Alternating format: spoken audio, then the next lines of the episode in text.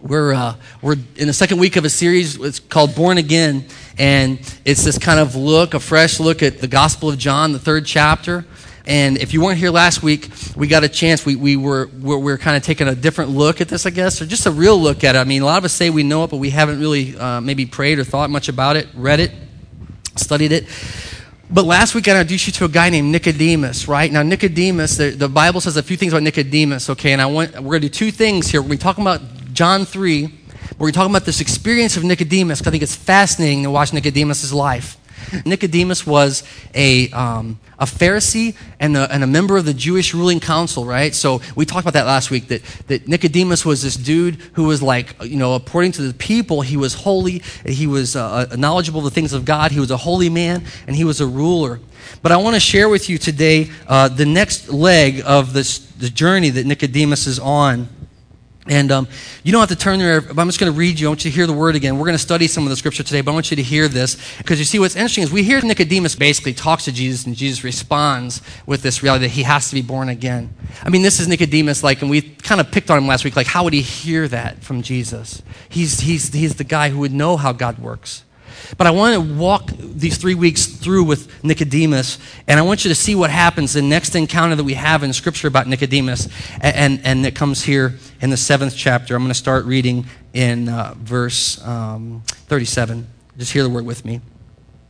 On the last and the greatest day of the feast, Jesus stood and said in a loud voice, "If anyone is thirsty, let him come to me and drink. Whoever believes in me, as the scripture has said, streams of living water will flow from within him." By the way, I want to stop here real quick, and I'm not preaching it. I just want to share the story. But this, you remember last week in John 3, Jesus was coming to Jerusalem for the Passover, right? You remember what Passover is about? We have communion. You remember what Passover is about? It's about remembering that God delivered his people from the hands of the Egyptians, from the slaveholders. He set them free in a mighty way by a display of power, and the Jews will remember that as Jesus did. But here he's coming in for another feast. He's going to Jerusalem again, and this is called the Feast of Tabernacles. Why I wanted to share this with you, because I thought of Team Kenya, because the way you would celebrate the Feast of Tabernacles is you would build a really rickety structure, a really junky building, something that had four walls, but here was the key. It had to have a natural roof, like leaves or palm fronds or something like that. And as I watched the video of Kenya, and they built this hut, this mud hut, and you might think, well, the mud, that's the weirdest thing to build a home out of for the mother of this missionary, of this mission group here in the Rock Ministries for Elaine. Those were the most solid things that she has, right? The roof is actually like thatch. It's just like this, you know, stuff that grows on trees, on a frame. And what the Jews would do is they would go and they would celebrate, and they would live in these rickshaw like shacks for 7 days. And you know why they did this? Does anybody know why they did this? Because they didn't want to forget that not only did God deliver them from the hands of their oppressor, but while they were in the desert wandering around exposed to the elements, that he sheltered them in their weakness. Then in these times of trial, in the times of on the journey, now hear this, on the journey, that God preserved them. You see, because the Jews had gone and become very profitable, very wealthy, and they had nice homes. I recently read a book about a guy who was trying to practice this, and he lived in a really nice apartment in New York, and so he pitched a tent in his living room, kind of cheating because he wasn't really exposed to the elements, right? Maybe if he'd gone on the roof, he would have actually had the experience of the Feast of Tabernacles. Well, here's, and look at what the word says.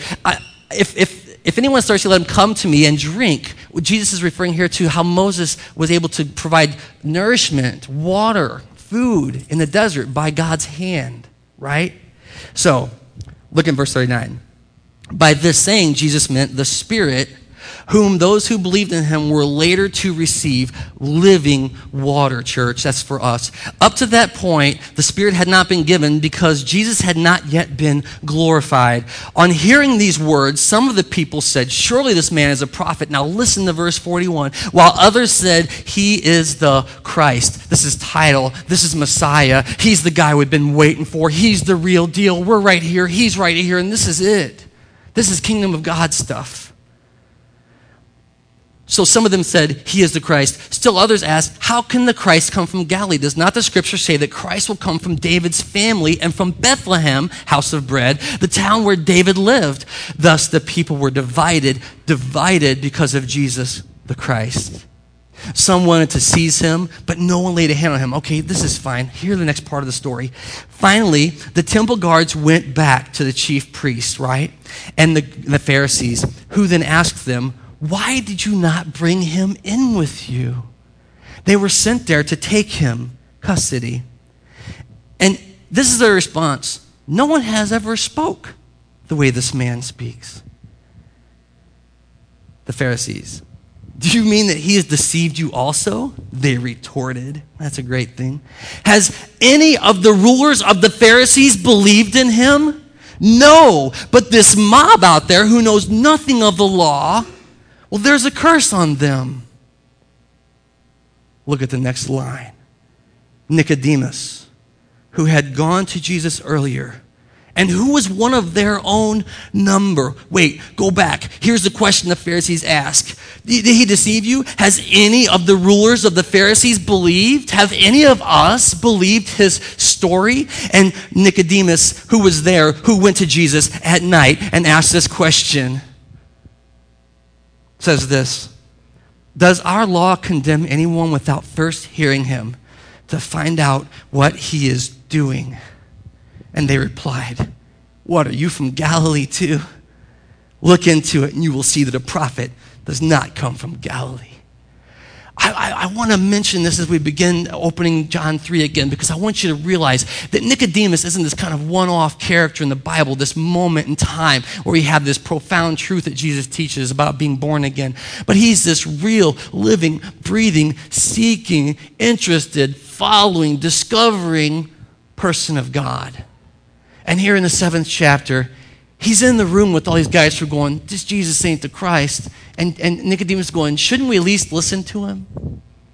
And immediately his peers turn on him and say, what? Do you think he's from Galilee? The Christ is from Galilee? They're kind of like indignant that one of their own would even start to believe such a crazy thing. Nicodemus, like many of us, starting far from Jesus and maybe just walking up. And I told you last week, Jesus asked two simple words. He says, follow me. And those who dare, I'll follow you, start to walk after him, start to watch his life, start to study what he said, what he believed, the way he lived. All of a sudden, you start to get drawn in. And there's those around you who scoff. And here the Pharisees are, and they're going like, there's no way this is even close to truth. And Nicodemus's heart, you can see it here, is softening. He's like, man, I don't know, guys. I feel like we're on the wrong side of this one. He's scared. He's unsure, but he's open. That's the work of God in Nicodemus' life.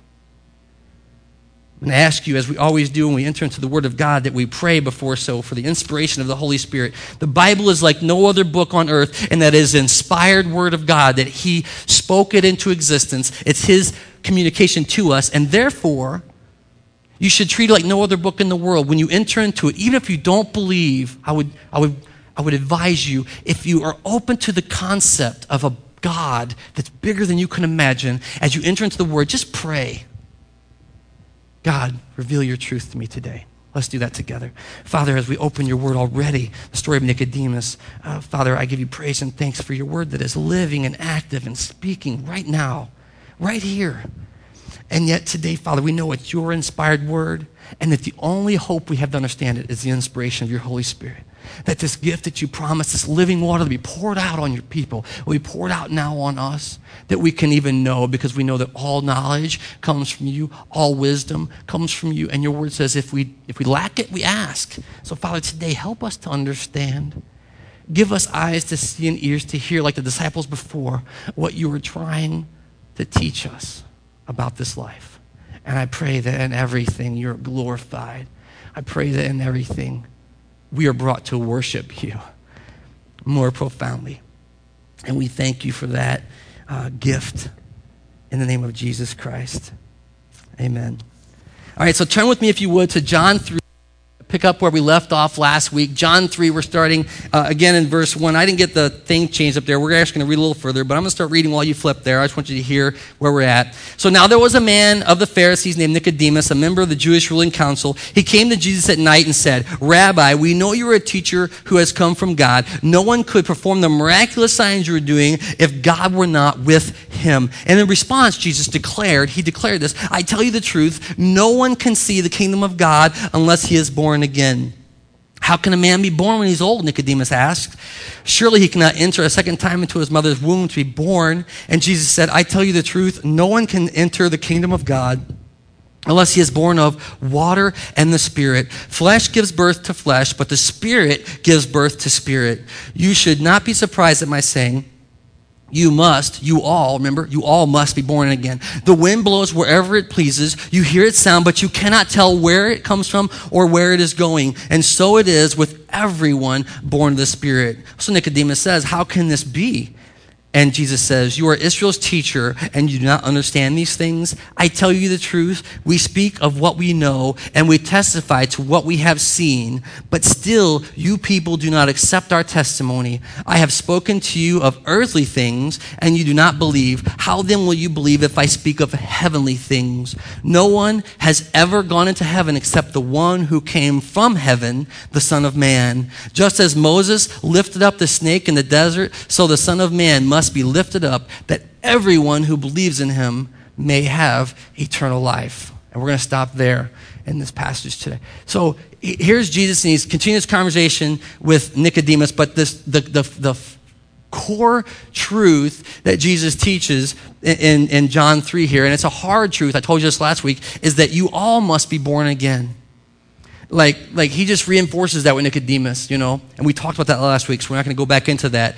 So then here in verse 9, Jesus says, "You should know these things if you're Israel's teacher." Israel here, right? We think about the people group, but it's the people of God. And Jesus has some expectation that the people who are leading would know this truth about the kingdom, that you have to be born from above or are born again. But I want to move on. I want you to hear what he says. He says, "I tell you the truth. We speak of what we know, and we testify to what we've seen, but you people do not accept our testimony." Verse 12, "I have spoken to you of earthly things, and you do not believe. How then will you believe if I speak of heavenly things?" I want to tell you something about the kingdom of God, about this new birth, being born again. You see, it's more than just a religious rule. It's not even a religious, it's more than just some kind of doctrinal thought we have. It's a reality of our experience with the Creator God, that there's something that he must do on our behalf. We studied Ephesians before this, and Paul says, "You were dead in your transgressions." That means you had no life before Christ. No life. As a matter of fact, Jesus teaches this really crazy principle to a man who says, "Let me go and bury my family." And you know what Jesus says to that man who wants to go back? Jesus says, "Follow me." And the guy's like, "Let me bury my family and I'll be right there." You know what he says about burying family? "Let the," what? "Dead bury the dead." Wait a minute. We always get hung up. We say, "Oh, it was kind of unfair of you, Jesus, to say that. But that's pretty mean-spirited," right? But think about what he's saying. He's saying that there are people who are walking around burying one another who are dead. The buriers, not the buries. We know the buries are dead. We know we have a finite life here on earth. But those who are walking around burying others are dead. And Jesus says, "Let the dead, those who are moving about still, take care of burying the dead. But you follow me." Now, there's not some big teaching on don't go to funerals, don't bury people. That's crazy. But because Jesus, he went to Lazarus, and we know the story of Christ. But there's this reality that he separates life from death, and it's not at the point of our final breath. It's at the point of our first breath in the kingdom of God, right? Jesus says you must be born again. And this is a gift from God, not of yourselves, right? And so here, he talks about this. Now, here's what I want to share with you, though. So this new birth is more than just like a theological consideration, but it has practical implications for our lives right now, right? I want to remind you that when Jesus stood in the temple and he unrolled the scrolls and he read from the prophets, he said to the people who are gathered there, "Today this prophecy is fulfilled in your hearing, right? They have been studying the prophecies of God for a long time, but the day that Jesus got up in the temple, it was his turn to read the scroll, and it was at that spot he's supposed to read. He read it, and he said, this is manifest among us today, right now, right here. And if you don't think it was controversial, people got upset with him because they're like, who do you think this is? They think he is, this Jesus. He knew exactly who he is. And so there's a practical implication. Here, I'll tell you something else about it. Jesus begins proclaiming the kingdom of God, and this is what he says. The kingdom of heaven is what? Near. It's like right here, guys. It's right now. And there's this kind of movement in the church, and we can think about born again, as this, we always talk about your ticket's punched, you're ready to go. But there's some practical implications, and I hope you have eyes to see, but I'm telling you, God is working right now. A lot of the teaching that Jesus did about the kingdom of God was this. God has entrusted stuff to you. He's given you time, talent, treasure, all those things, right? And that's your whole being. I mean, I'm not talking about your money. I'm talking about your very being, the effort, the strength in your muscles, your bones. He's given it to you right now. And he's proclaiming his kingdom is here right now. He's giving new birth right now. And he's asking, who's going with me? Practical implications for how we live our lives.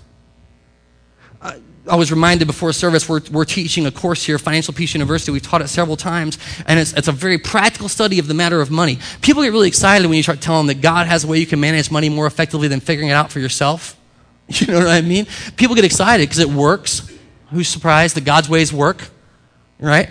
And we have this kind of messed up, but there's a reality that we're just teaching people what the Word says. I threw that in because I want to say this. This tomorrow night, right, Monday night, we're doing this debt-free lesson. The Bible says that the debtor is slave to the lender, and we're doing this debt-free lesson, and everyone's welcome to come. No charge, no catch, nothing. You guys can come to the office and check out this lesson on debt and just see what you think about it. You're welcome to come out and hang out with us this tomorrow night at the office. But all we're doing is teaching the practical implications of being a follower of Christ, how we handle our resources, how we choose to spend our time, how we choose to invest our life. Jesus was all about the practical.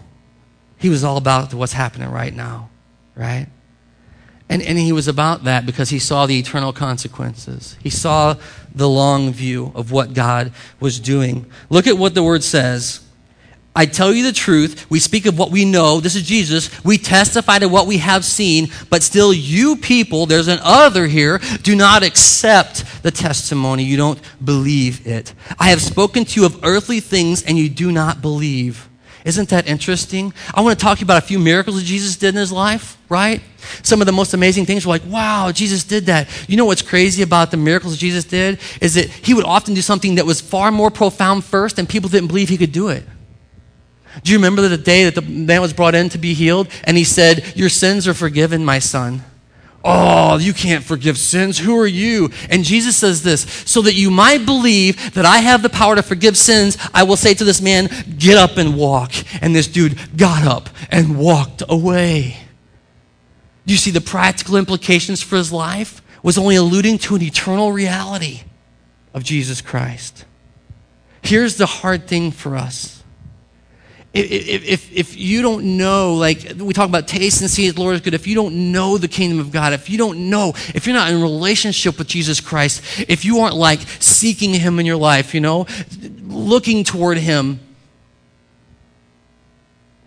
you'll see that in your life. There's real results.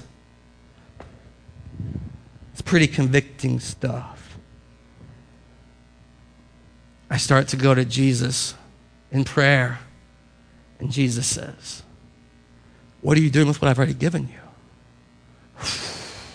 Well, I don't know. Think about that first. See, kingdom living is about practical issues. It's not theology. It's not punching your stamp so that on that day by somehow, miracle, whatever. It's about really, I'm telling you, do you hear me, church? This is hard stuff. He wants everything from you. And if you're like me, you negotiate and you go, I'll give you this part, but not this part. And he's like, no, I'll take it all. And then we act as if we're losing something. Look at what Jesus says. I speak to you of earthly things, and yet you don't believe. Look at the second half of the sentence. How then will you believe if I begin to speak to you about heavenly things? You see, this issue of being born again is about right now. He says you can't see the kingdom of God if you aren't born again. You can't know the things of God if you aren't born again. You can't taste and see that God is good if you aren't born again. And then he says, if you can't believe the practical implications, how will you ever believe the eternal consequences? If I were to talk to you of things of angels, you would have no understanding. We talked about that last week a little bit, about the reality of expecting a baby in the womb to do things that babies do after they're born. Doesn't make sense. Jesus says not only is there are practical implications, but there's eternal consequences for this life. There's a scary verse of scripture that I don't do this to scare you, you know, but Jesus taught some really hard things. And one of the things that, there's some things that you ought to read in the Bible and go, what? You know what I mean? Like give you like gut check pause, like reality. And one is that he says, many will say to me on that day, the day of judgment, Lord, Lord, did we not do great things in your name? And you know what his response he says will be? I never knew you. I never knew you. He prizes relationship with us over anything we could do, any response that we can give. He wants our hearts, our minds, our lives, our strength, and our soul. Jesus is seeking all of us. My question, you know, is how's your faith working for you? I mean, in your real life, like how's it really working for you? Is it kind of just, you know, is it fulfilling, or is it just always lacking, always wanting? By the way, I'll mention this, that we've been doing something here at Family Bible called Summer Dedicated to Christ, where we try to learn to share our faith more effectively. And one of the cool things is that I love that what Jesus says about his own ministry to the people, as he says, you can look at it right there, he says, we speak of what we know, and we testify to what we've seen. I love that. We're not supposed to make up stuff about God that we haven't experienced of ourselves. We're not supposed to like tell tall tales and hope that people believe it, and we know it's not even true of our own hearts and minds. But yet Jesus uses people right where they are with him to confess, to testify, to tell the truth about what we've experienced in Jesus Christ. It's a gift, and we just bear witness to the giver. And so that's all of the harder our call is. But here's the thing. See, being born again has eternal consequences. The question becomes pretty pragmatic if you think about it. The question is this. I'm going to ask you a hard question. You guys ready? Are you guys ready for a hard question? Because there's this whole thing of like the ticket punching theology, you know, that you're going to get to heaven. Like that's your hope. And you're just going to hang on here and live like it doesn't matter at all, and that God isn't even real because you got somehow, you know, in a camp or whatever, you went forward and that happened, and you're pretty sure, maybe, hopefully, maybe someday or whatever. Here's the thing. How can you trust God for all eternity? And this is the hard one, if you can't trust him right now. And this is like a bottom of the valley kind of a question. But like, how can you trust God forever if you can't trust him right now? I have a brother-in-law who's called in the ministry, and he's struggling, and he asked that question, not of his own life, but he asked that question of people. He says, how do we act as if God's going to do something later that we don't think he's going to do right now for us? How can we believe that God is going to rescue us later when he don't know that he's rescuing us right this moment? I think we're lying to ourselves if we believe that it's only going to come later and not right now. So here's the next thing we're going to talk about here. There's another, I'm just giving you all these scary passages of scripture because I want you to understand. I'm not trying to like terrify you or anything like that, but here's the thing. You know, the gospel of Jesus says that we'll either be born twice or we'll die twice, right? And here we've heard in John 3 that Jesus says you must be born again, born from heaven. And there's this passage, and it's a couple places in the gospel, but I'm going to read it to you from the Gospel of Luke. And it's going to be in Luke 12. 4 and 5. You don't have to turn there, but you can if you want to. You can see this in your Bible just like it's in mine. Luke 12, 4 and 5, Jesus says this, I tell you the truth, my friends, do not be afraid those who can kill the body and after that can do no more. You know, a lot of times we see people going out and serving God, we go, oh, they're taking a risk, right? They could die, things could go wrong. But this is what Jesus says about taking risks with God. He says, I tell you the truth, don't be afraid of the one who can kill your body and after that can do nothing. But I will tell you whom you should fear. Fear the one who after killing your body has the power to cast you into hell. Yeah, I tell you, fear that one. You see, we're not comfortable fearing anything, right? I mean, we there's passages in the Bible where it says perfect love drives out all, what? Fear. That's right. But you have to know some first. I'm afraid some of us are walking around and we don't even we're not believing that God is holy. We're not believing he has a second death power. We're not believing. And Jesus himself says, oh, wait a minute. You want to fear somebody? Fear God, not men. And then perfect love drives out all fear. You're in a relationship. I know you. I know this one. As a matter of fact, if you want to look it up, you can. It's in Revelations where Jesus, or where the revelation to John says that the second death is that being cast into hell, that that's a real thing, that there will be people who will really be raised again to only be cast into hell. And I would not be honest with you if I didn't preach that that's the truth. It's in Revelation 21, verses 6 and 8.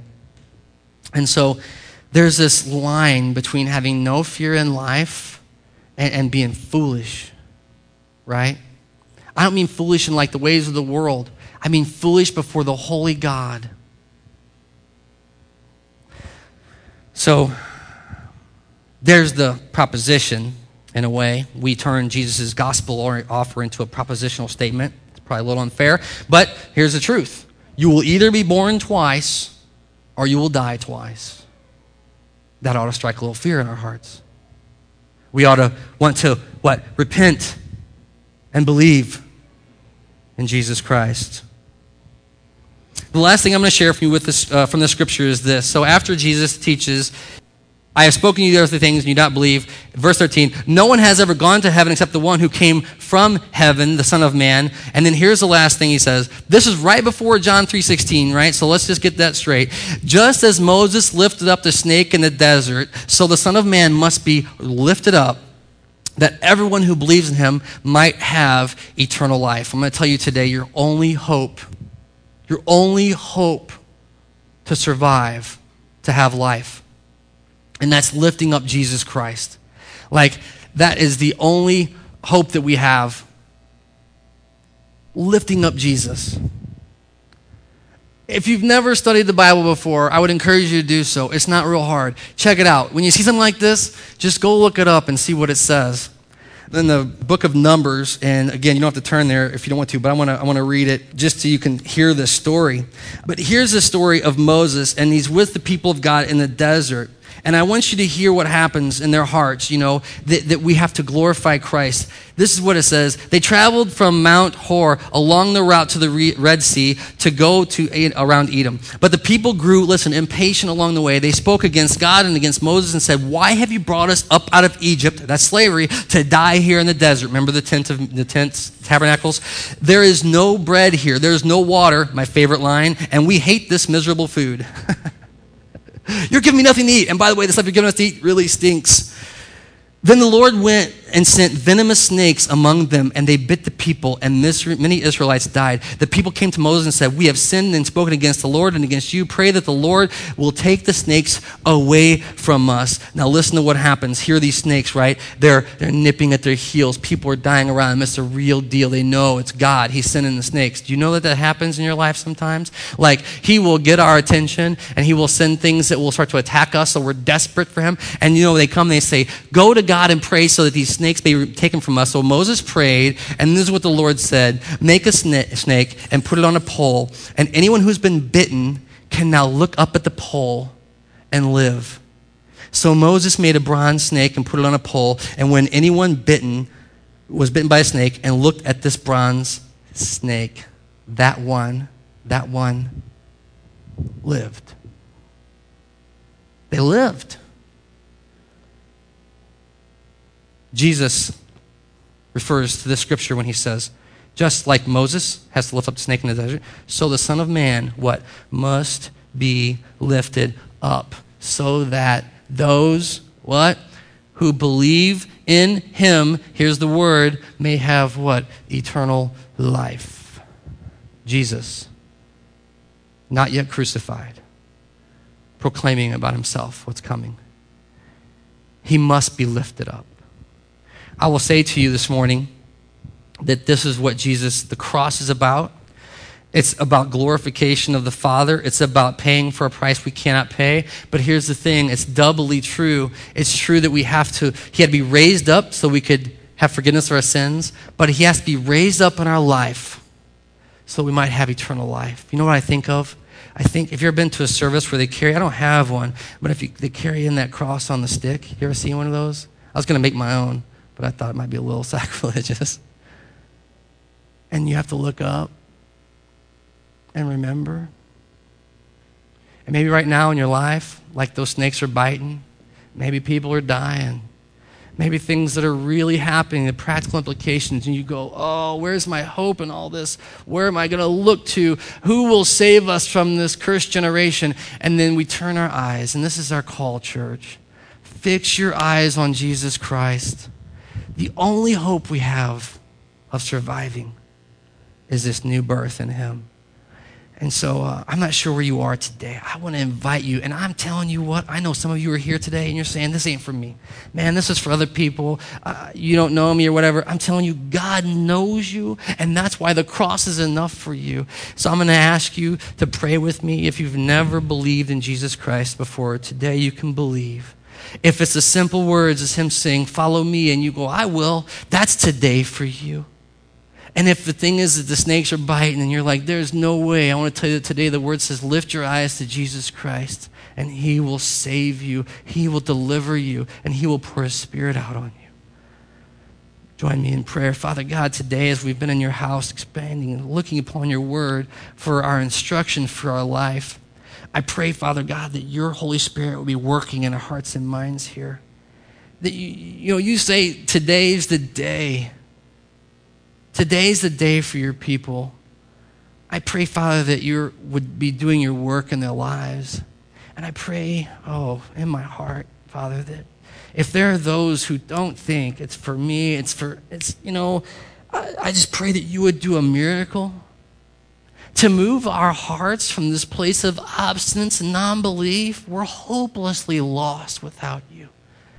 But today, Father God, I pray that you would work a miracle in that heart, that they would know that new birth, that first breath, that kingdom come that is so good. And in everything, I pray that your church would continue to look to you. May we not become, hard-hearted and obstinate and forgetting what you delivered us from. Help us to remember this birth we've been given. Today, Father, I pray and trust you for the work. I pray that you would do it, not because of us or anything to do with what we've done, but in the mighty name of Jesus, who came to set captives free. May you do that work today. We ask in his name, amen.